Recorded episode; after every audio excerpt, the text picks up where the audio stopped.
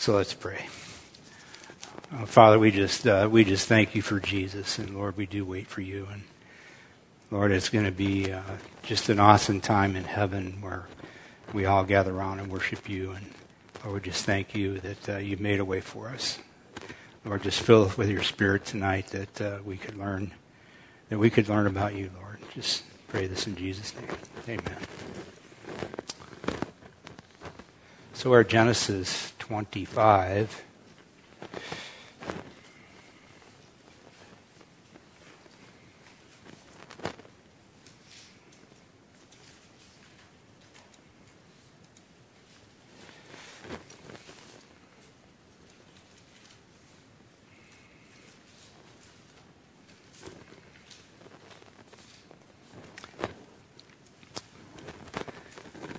So Genesis 25 is it's not on any one of these sheets that you've got, so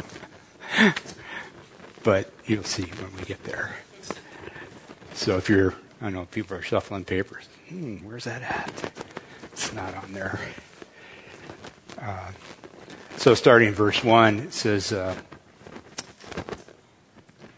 it says Abraham took a wife, and her name was Keturah.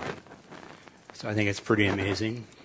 Abraham, after uh, after you know his marriage to Sarah, and uh, last week Sarah died, and and uh, they buried her, and he married again, and uh, you can see, uh, and she bore him. Her name was Keturah, and uh, she bore him Zimron, Jokshan, Medan, Midian, Ishbak, and Shua. Uh, Jokshan begot Sheba and Dedan, and the sons of Dedan were Ashurim, uh, Lechuam, and Lahum. And the sons of Midian were Ephah, Epher, uh, Hanok, Abidah, and Eldah. These were the children of Keturah. So, uh, another genealogy. And, uh, you know, we uh, uh, we only hear about, out of all those names, two of the sons of uh, Keturah were ever kind of brought up in Scripture again.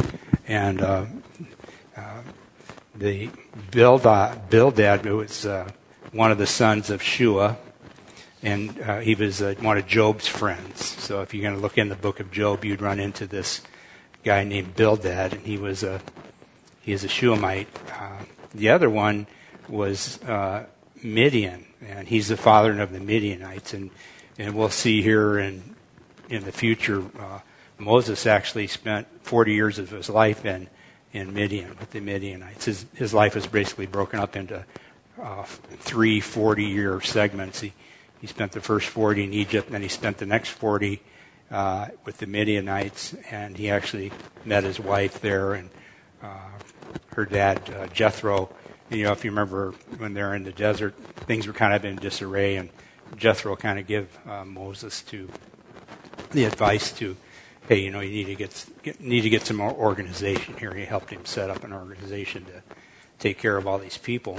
Uh, uh, the the rest of the names, as far as I'm concerned, were uh, an exercise in pronunciation, which uh, uh, you know, which is pretty tough. And, and most of the genealogies are like that, but, but the genealogies are really important. We kind of touched on this a few weeks back. Uh, and uh, uh, they're important to God. I mean, all these names are in the Bible for a reason. We may not know all of the reasons, but uh, I, have been thinking about uh, Enoch for a few weeks now, and you know, we've looked at the the, the family tree of, of Abraham, and he was a descendant of Shem. Okay, and so Noah had three sons Ham, Shem, and Japheth. And, and so uh, Abraham descended from those guys, from Shem. Well, Shem, he's a, the son of Noah, but Noah's uh, father was Lamech, and Lamech's father was Methuselah, and most of us have heard of Methuselah. And then Methuselah's father was Enoch. And so uh, this is uh, buried in a very long genealogy in Genesis chapter 5. I'm just going to lift the verses out. And if you want to turn to your Bibles, it's in Genesis 5, uh, starting at verse 21 through 24. You can write it down. You can go back and look at it. But Enoch was kind of a, a special guy. Um, so he's, he would be what uh, Noah's great great grandfather, something like that. Uh, anyway, so starting in verse 21, it says Enoch lived 65 years and begot Methuselah. And after he begot Methuselah, Enoch walked with God 300 years and had sons and daughters. Uh, so the days of Enoch were 365 years. And Enoch walked with God, and he was not, for God took him. So uh, in that whole genealogy, uh, Enoch kind of stands out because, number one, he only made it 365 years, so that's like kind of like dying in young middle age in our times. And uh, basically, it doesn't. He just basically, uh, for lack of a better term, he got raptured out. And so what you do is you have this picture uh, before the flood, right? There was a judgment, right? The flood was obviously a judgment. And so before the flood, you have this Enoch, who is actually kind of a type of the church, really, because uh, we believe that, that before the Great Tribulation, the church is going to be taken up. So it's not like a foreign concept for us to even think about that because back before the flood, the, that exact thing happened with uh, Enoch. So you have Enoch, which is kind of like a type of the church, actually buried in this genealogy. The, the next thing is, is that Enoch named his uh, son uh, Methuselah. So we all know Methuselah was like the oldest man to ever live. I think 969 years. Uh, he's out there. Uh, the interesting thing is, is that uh, Methuselah's name actually means his death shall bring judgment.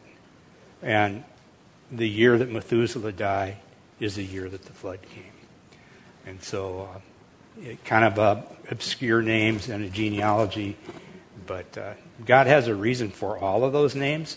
And you know, uh, you know, prior to Jude, Jude wrote into Jude. He he talked about how it's going to be in the end times, and he referenced Enoch, the seventh from Adam, how uh, it's going to be like it was in his days.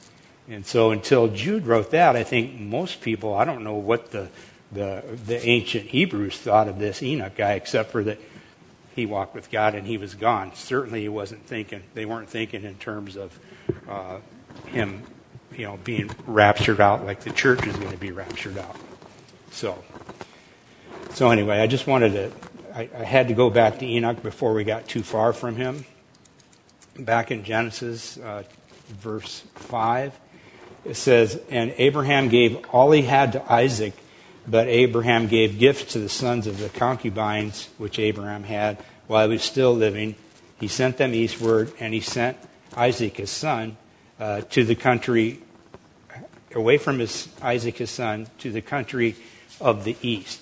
So, so Abraham's making plans, and it's not uncommon, uh, especially in this in the type of culture that they were in, that he would send away all these people and get them away from Isaac. So when Abraham does pass, Isaac is the obvious heir, heir and there's not uh, people trying to kill him, uh, basically. I mean, that was a common thing to happen. And so Abraham's kind of taking business, taking care of business. He's kind of kind of did a, the ancient days version of a living trust, I'd say. So, uh, so uh, in verse 7, it says, This is the sum years of Abraham's life which he lived, 175 years. Uh, then Abraham breathed his last and died in a good old age, an old man and full of years, and gathered to his people. And his sons Isaac and Ishmael buried him in the cave of Machpelah, which is before Mamre, in the field of Ephron, the son of Zohar the Hittite, the field which Abraham purchased from the sons of Heth. Seemed like just yesterday he, he bought that cave, huh? There Abraham was buried and, and Sarah his wife. And it came to pass, after the death of Abraham that God blessed his son Isaac, and Isaac dwelt in Beer Lahai Roi. Okay, so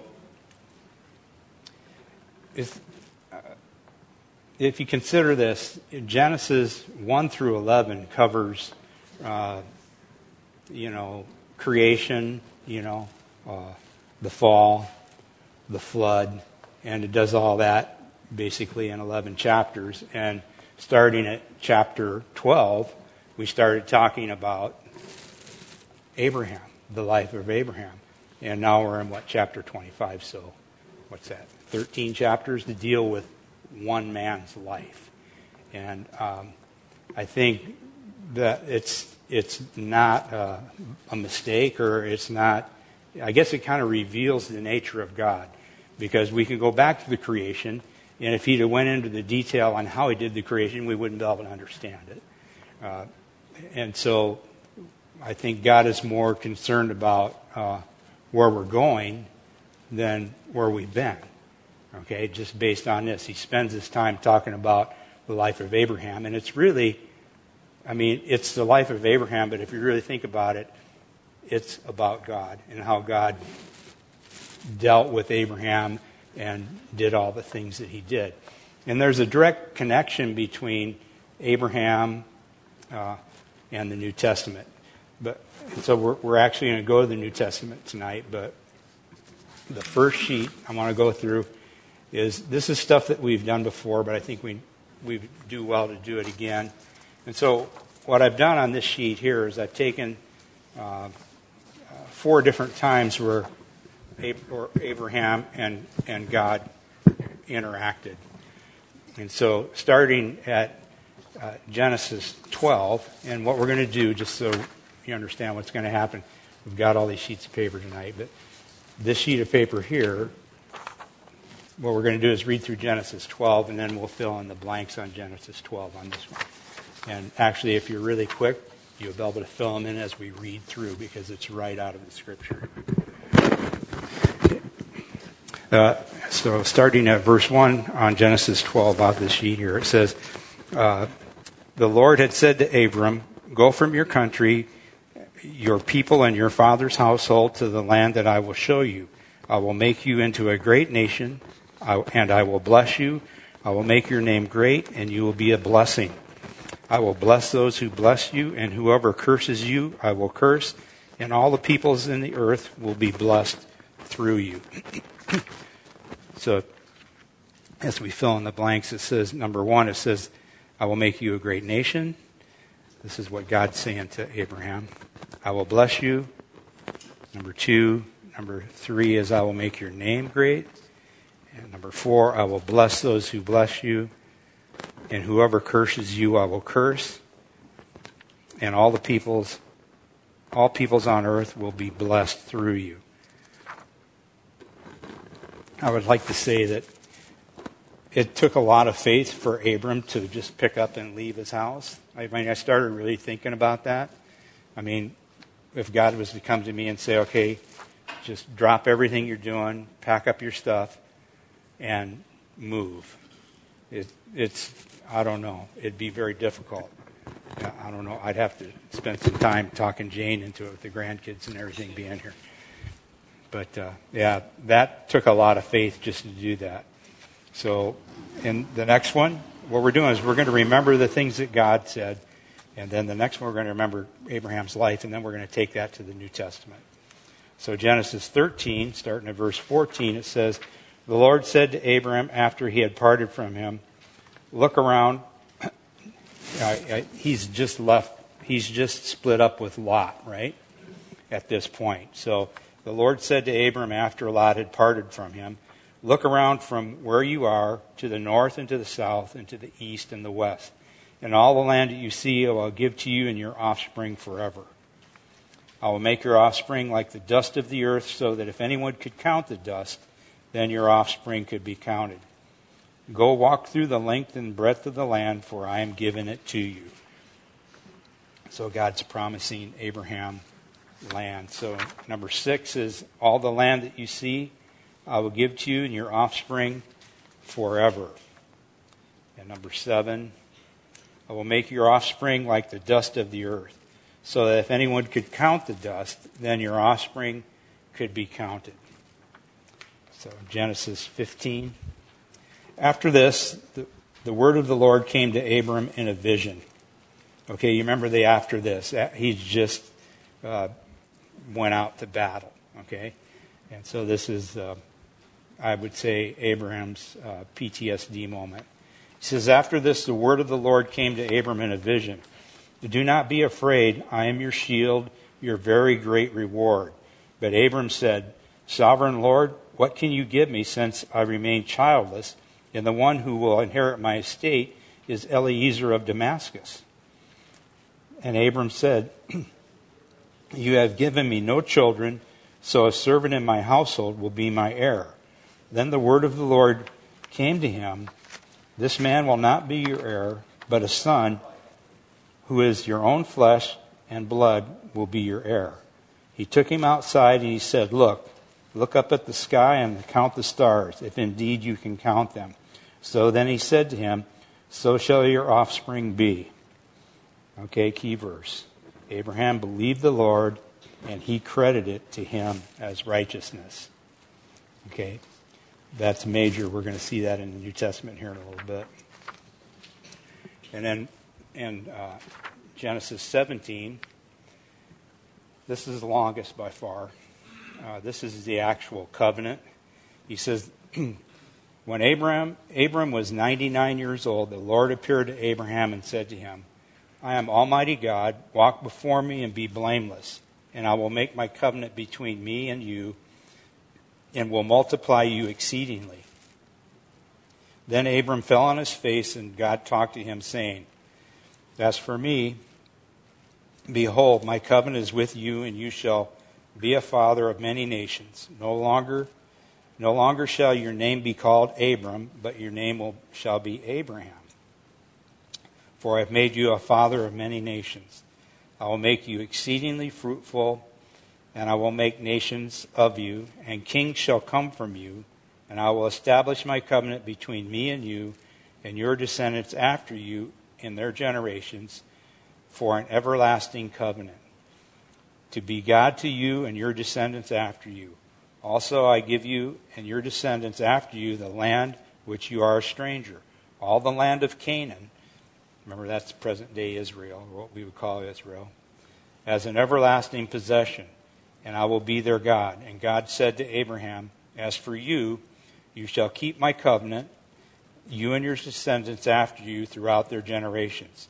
This is my covenant which you shall keep between me and you and your descendants after you.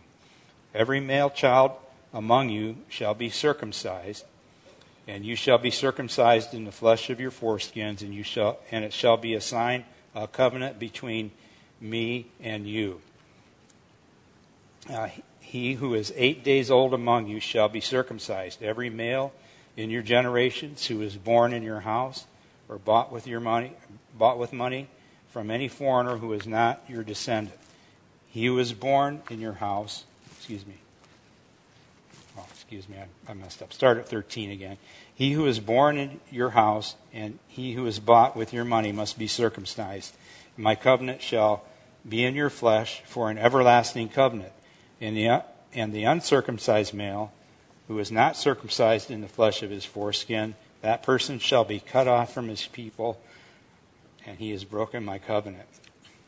Then God said to Abraham, As for Sarai your wife, you shall not call her name Sarai but Sarah shall be her name, and I will bless her and also give you a son by her. Then I will bless her, and she will be the mother of nations. Kings of peoples shall come from her. Then Abraham fell on his face and laughed, and he said in his heart, Shall a child be born to a man who is a hundred years old? And shall Sarah, who is ninety years old, bear a child? And Abraham said to God, Oh, that Ishmael might live before you. He's thinking there's no chance of this. Then God said, No, Sarah, your wife, shall bear you a son, and you shall call his name Isaac. And I will establish my covenant with him for an everlasting covenant, and with his descendants after him. As for Ishmael, I have heard you, and behold, I have blessed him, and will make him fruitful, and will multiply him exceedingly, and he shall beget twelve princes, and I will make him a great nation.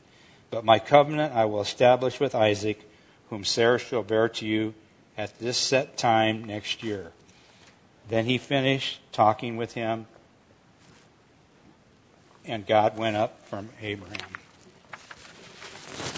Okay, so a whole bunch of stuff. So I want to look at this little flow chart and just kind of go through uh, Abraham's life and just kind of talk through that life. And so he starts out at age 75 and he heads out for the land of Canaan. Okay, we.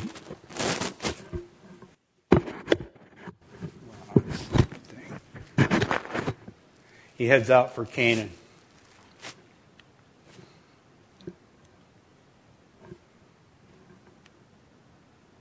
All right. So he starts off.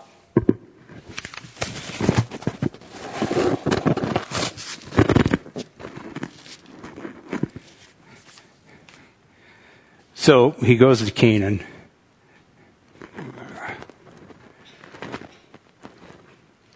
He's 75, and he goes into Canaan, and God speaks to him there. We were just read to it. And so Abraham builds an altar. And it's significant that you can see as we go through this timeline, he's building altars all along, okay, so that he can remember uh, God. Okay, so here he goes into Canaan. He's there for a while, and there's a famine comes into the land, and so he kind of breaks with God's plan, and he moves into, he goes moves down to Egypt. So when he's in Egypt, he misrepresents uh, his wife Sarah. He says, he kind of tells the half truth. He says that, you know, she's actually not my wife, she's my sister. And we find out later on that everywhere he went, he actually did that. So he misrepresents Sarah. He kind of gets in some trouble, but God uh, intervenes for him while he's in Egypt, and basically the Pharaoh ends up giving him all kinds of stuff just to leave, right? Just to to leave town. And so when he comes out, he goes back to, he goes back to the land of Canaan. He goes back to the land of Canaan and, and he returns to the exact same place where he was at when God first talked to him. And I think that's uh, basically significant because um, it's significant to us because as you go through life, that you know there's good times and there's bad times. And there's times when you're walking with God and maybe times when you're not. And things start to go bad. You can always think back to what was I doing when things were going right. And I think this is, I think when Abraham came out of Egypt, he probably, he'd kind of been shamed by the Pharaoh actually. And so what he does is he goes back to that spot where God had talked to him. And he, and he goes there. So from there, they had gotten so much stuff. They had gotten so much stuff that Lot and uh, Ab- Abram they separate. Remember, they just had too much stuff, and so Lot he chooses to go to Ai, and Abraham he settles in Bethel. And you remember Bethel means what? House of God, and what Ai? What was that? You guys remember? A, a heap of ruins, right? A heap of ruins, and so it's like it, it's very typical as you go through life you're at this spot, what, what are you going to choose? You're going to choose God or you're going to choose the world? And I think Ai represents the world, a heap of ruins. It's kind of ironic. And then as they as they travel, if they as they move on, uh, uh, you can see Lot. He ends up in Sodom, so he keeps moving farther east. And what happens to Abraham is he actually moves uh, south, so he moves farther away from Lot to uh, Hebron. So he's in Hebron, and actually Hebron is, is a, kind of like the Hebrew root for, for fellowship. And so it's kind of like these two guys made their choice. And so after that, Lot gets caught up in this war. Okay, this war with these uh, four kings, basically from what we would call modern day Iraq. They came over and they're conquering this whole area. And they end up capturing Lot and, and carrying Lot away. And so Abraham goes out and rescues Lot.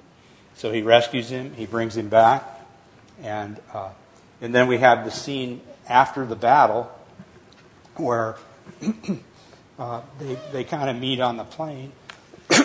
they meet on the plain, and uh, you know uh, Abram's down there, and Melchizedek, who is if it wasn't Jesus, it's a type of Jesus. He meets up, and Abraham gives him tithes, and to the king of Sodom. Remember the king of Sodom, Bera? What was his name? Bera? Yeah. What his name meant, what? Son of evil, right?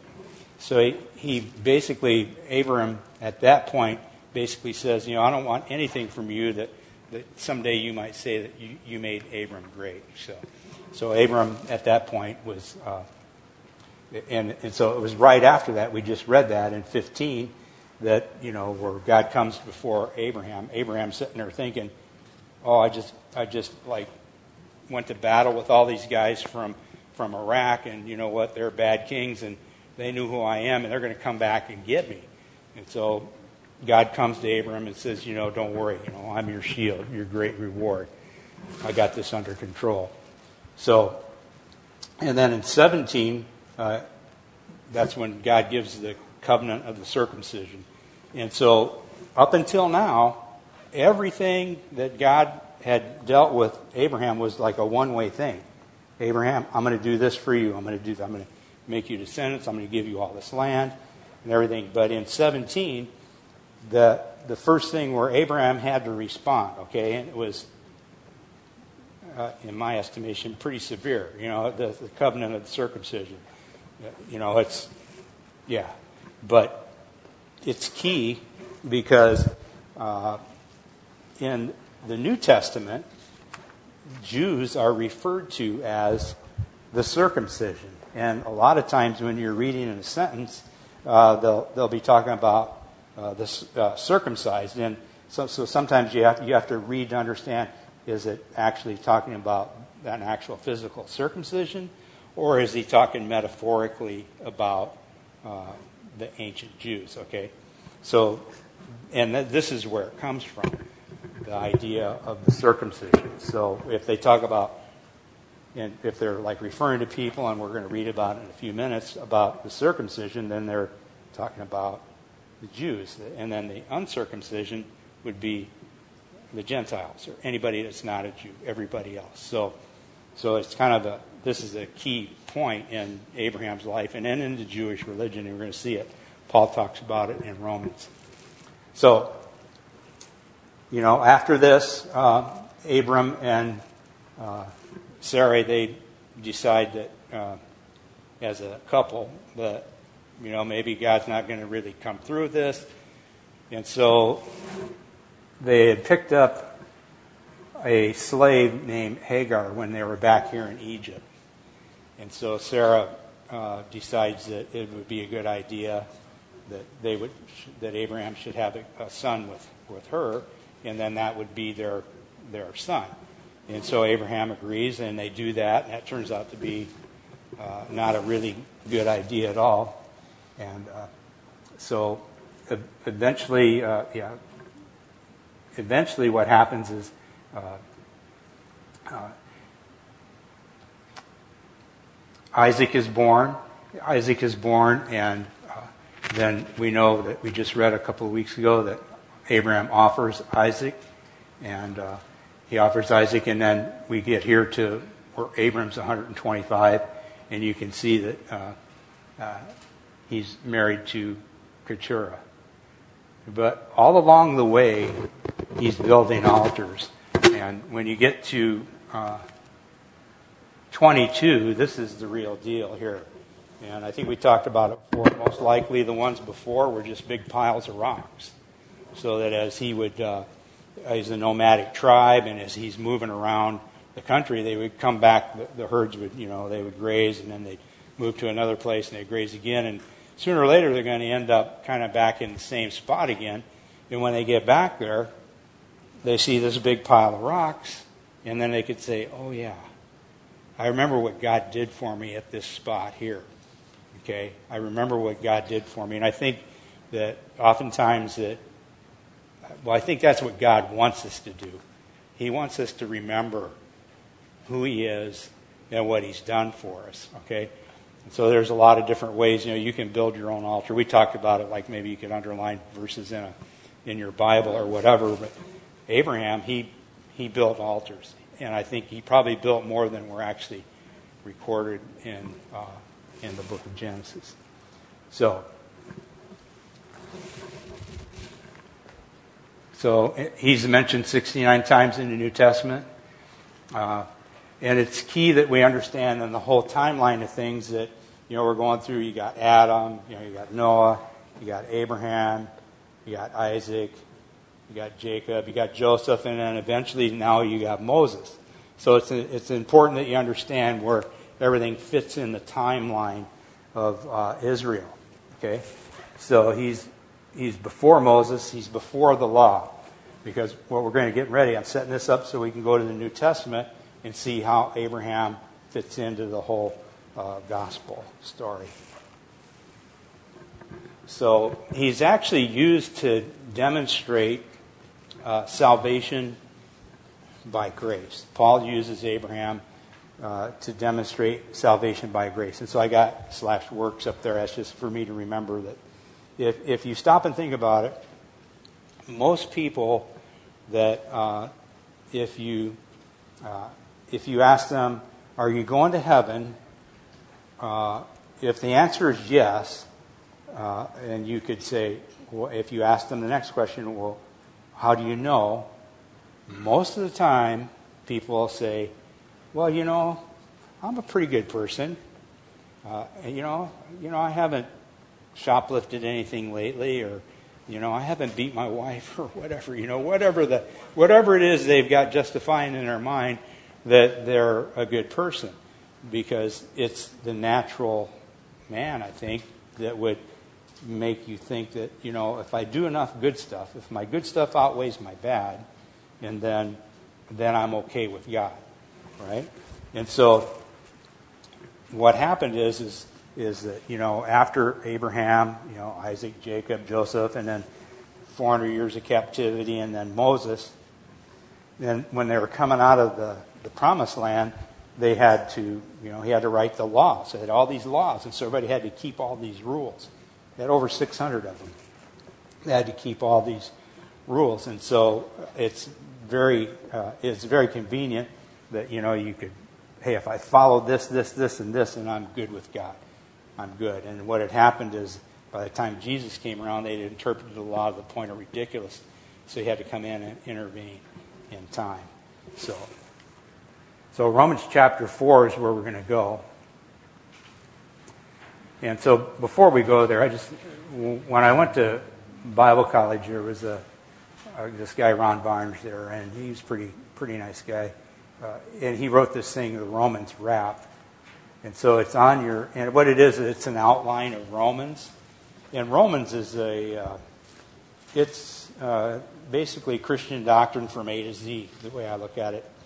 Um, it's different than the other letters that Paul wrote. Most of the other letters that he wrote, he had been there, he had started a church, and then uh, the letters he wrote was to address problems that were uh, happening in the church.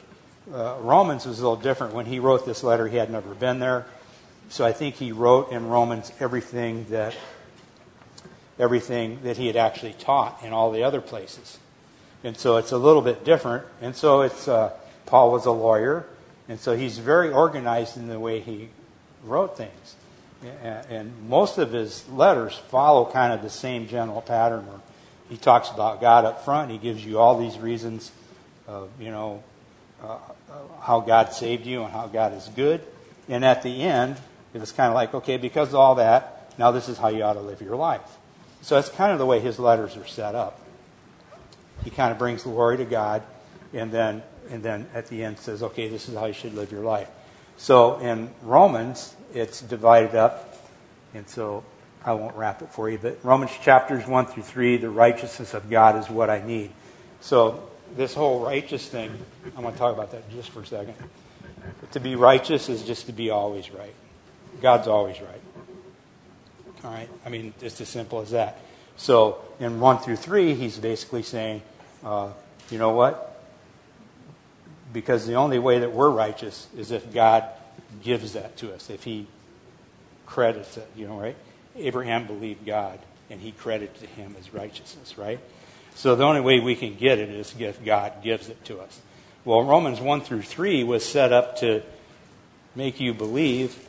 It says, 1 through Romans chapters 1 through 3, the righteousness of God is what I need. And I remember the first time we went through the book of Romans uh, at my house, and we're reading through this, and uh, I didn't have this outline. I was just blundering through the book of Romans. I remember we read through it, and we're probably somewhere in Romans chapter 3, and I remember somebody piping up and saying, I don't know if I like this or not. And and that's the exact response that you should have in Romans chapters 1 through 3 because Paul's in the process of convicting the whole world of sin. Okay? So when you're in chapters 1 through 3, you realize the righteousness of God is what I need. Okay? So then chapters 4 and 5, the righteousness of God he freely provides. So it goes through and it kind of explains how it all works, and that's where we're going to land tonight in chapter 4. So then, uh, Romans 6 through 8, the righteousness of God, how it operates. You know, and if you think about there's a lot of classic verses in Romans 6 through 8, right? Right? 6 what 623. The wages of sin is is death, right? But fill in the blank. So then uh, 9 through 11, the righteousness of God takes Israel to heaven. So he goes through this, he explains all his Christian doctrine, and he says, Oh, wait a minute, what about the Jews? How's God going to deal with the Jews? So in chapters 9 through 11, he deals with that, that whole topic, and then finally he finishes it up. Chapters 12 through 16, the righteousness of God as it's seen in me. So here we are at the end of the at the end of the the letter, and he's saying, okay, based on everything that I've said, now this is how you ought to live your life. Okay, so that's the Romans wrap. So you can uh, sometimes you can get in the middle of Romans because Paul is like intense, and sometimes you got to pop your head up and look around. Where am I? Oh yeah, so you can have an idea what's going on. It's, this has been very helpful for me. So, so Romans four. Okay, says, "What shall we say?" that Abraham, our father, has found according to the flesh. So he's basically saying that what did Abraham figure out in his life? And then there's for at the beginning of a sentence. So we can say, let me explain. If Abraham was justified by works, he has something to boast about, but not before God. So I want to talk about justified. It's a legal term, right? You go to court, and you know if the if the judge finds some something in the law that he can let you go, then he's justified to let you go. So here's Paul.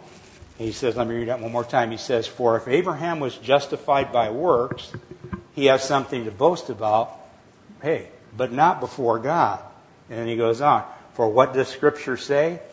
Abraham believed God, and it was accounted to him for righteousness. So the fact that Abraham believed that God was going to do what he said he was going to do, God says, you know what? I see you as a righteous man right now. That's it. Abraham believed God, and he accounted it to him as righteousness. Now, to him who works, the wages are not counted as grace, but as debt. The next sentence explains that. But to him who does not work, but believes on him who justifies the ungodly, his faith is accounted for righteousness. Okay? So he's, explaining grace. In other words, if you believe, and then God's going to account righteousness to you. And then he goes back, he says, just as David also describes the blessedness of a man whom God imputes righteousness apart from works. And so now he quotes David. He says, and David said, Blessed are those whose lawless deeds are forgiven whose sins are covered. Blessed is the man whom the Lord shall not impute sin. So, Paul's a lawyer, right? So he's got the argument. He's thinking here, well, the Jews are thinking, well, David was a Jew. he said, Does his blessedness then come from the circumcised only or upon the uncircumcised also? See, now that's what he's talking about. The circumcised only, he's talking about the Jews only, or the uncircumcised. For we say that faith was accounted to Abraham for righteousness. How then was it accounted? While he was circumcised or uncircumcised? See, now he's going back into the timeline. Remember in 15, Abraham believed God and he counted to him as righteousness. In 17 is when the covenant of circumcision comes. So Paul goes back into that timeline to say, he says in verse 10, How then was it accounted? While he was circumcised or uncircumcised? Not while circumcised, but while uncircumcised. And he received the sign of circumcision, a seal of the righteousness of the faith which he had while still uncircumcised, that he might be a father of all those who believe though they are uncircumcised, that righteousness might be imputed to them also.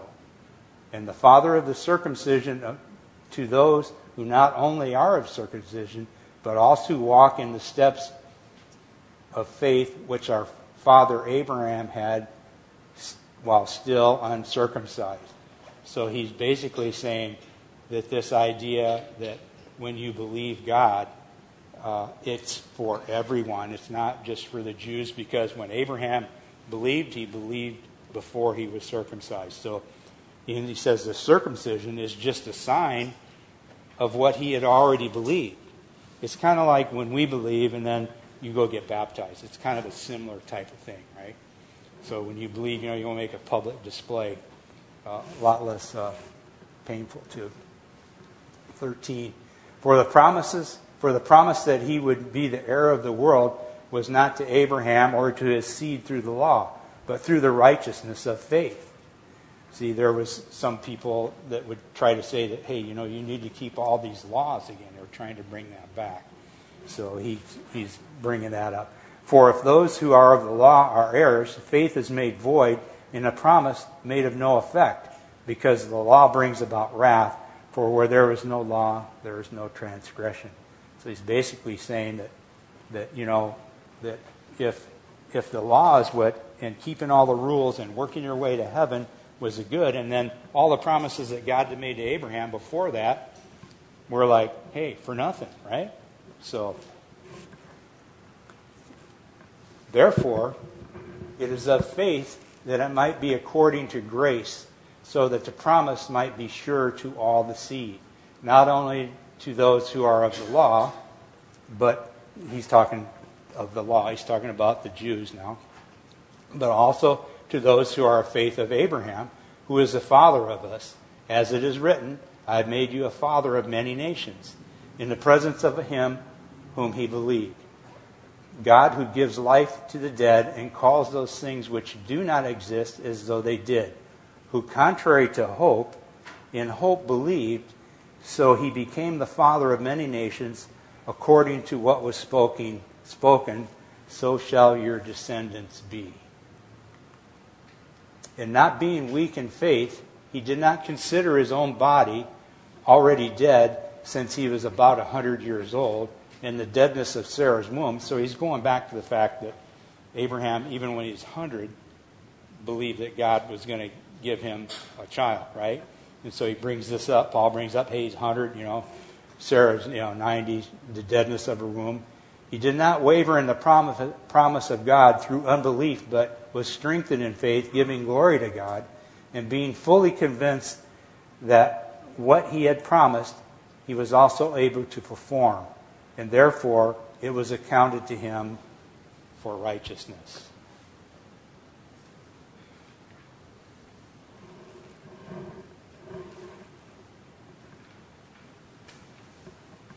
The whole thing goes back to do you believe what God is going to do, what he says he's going to do?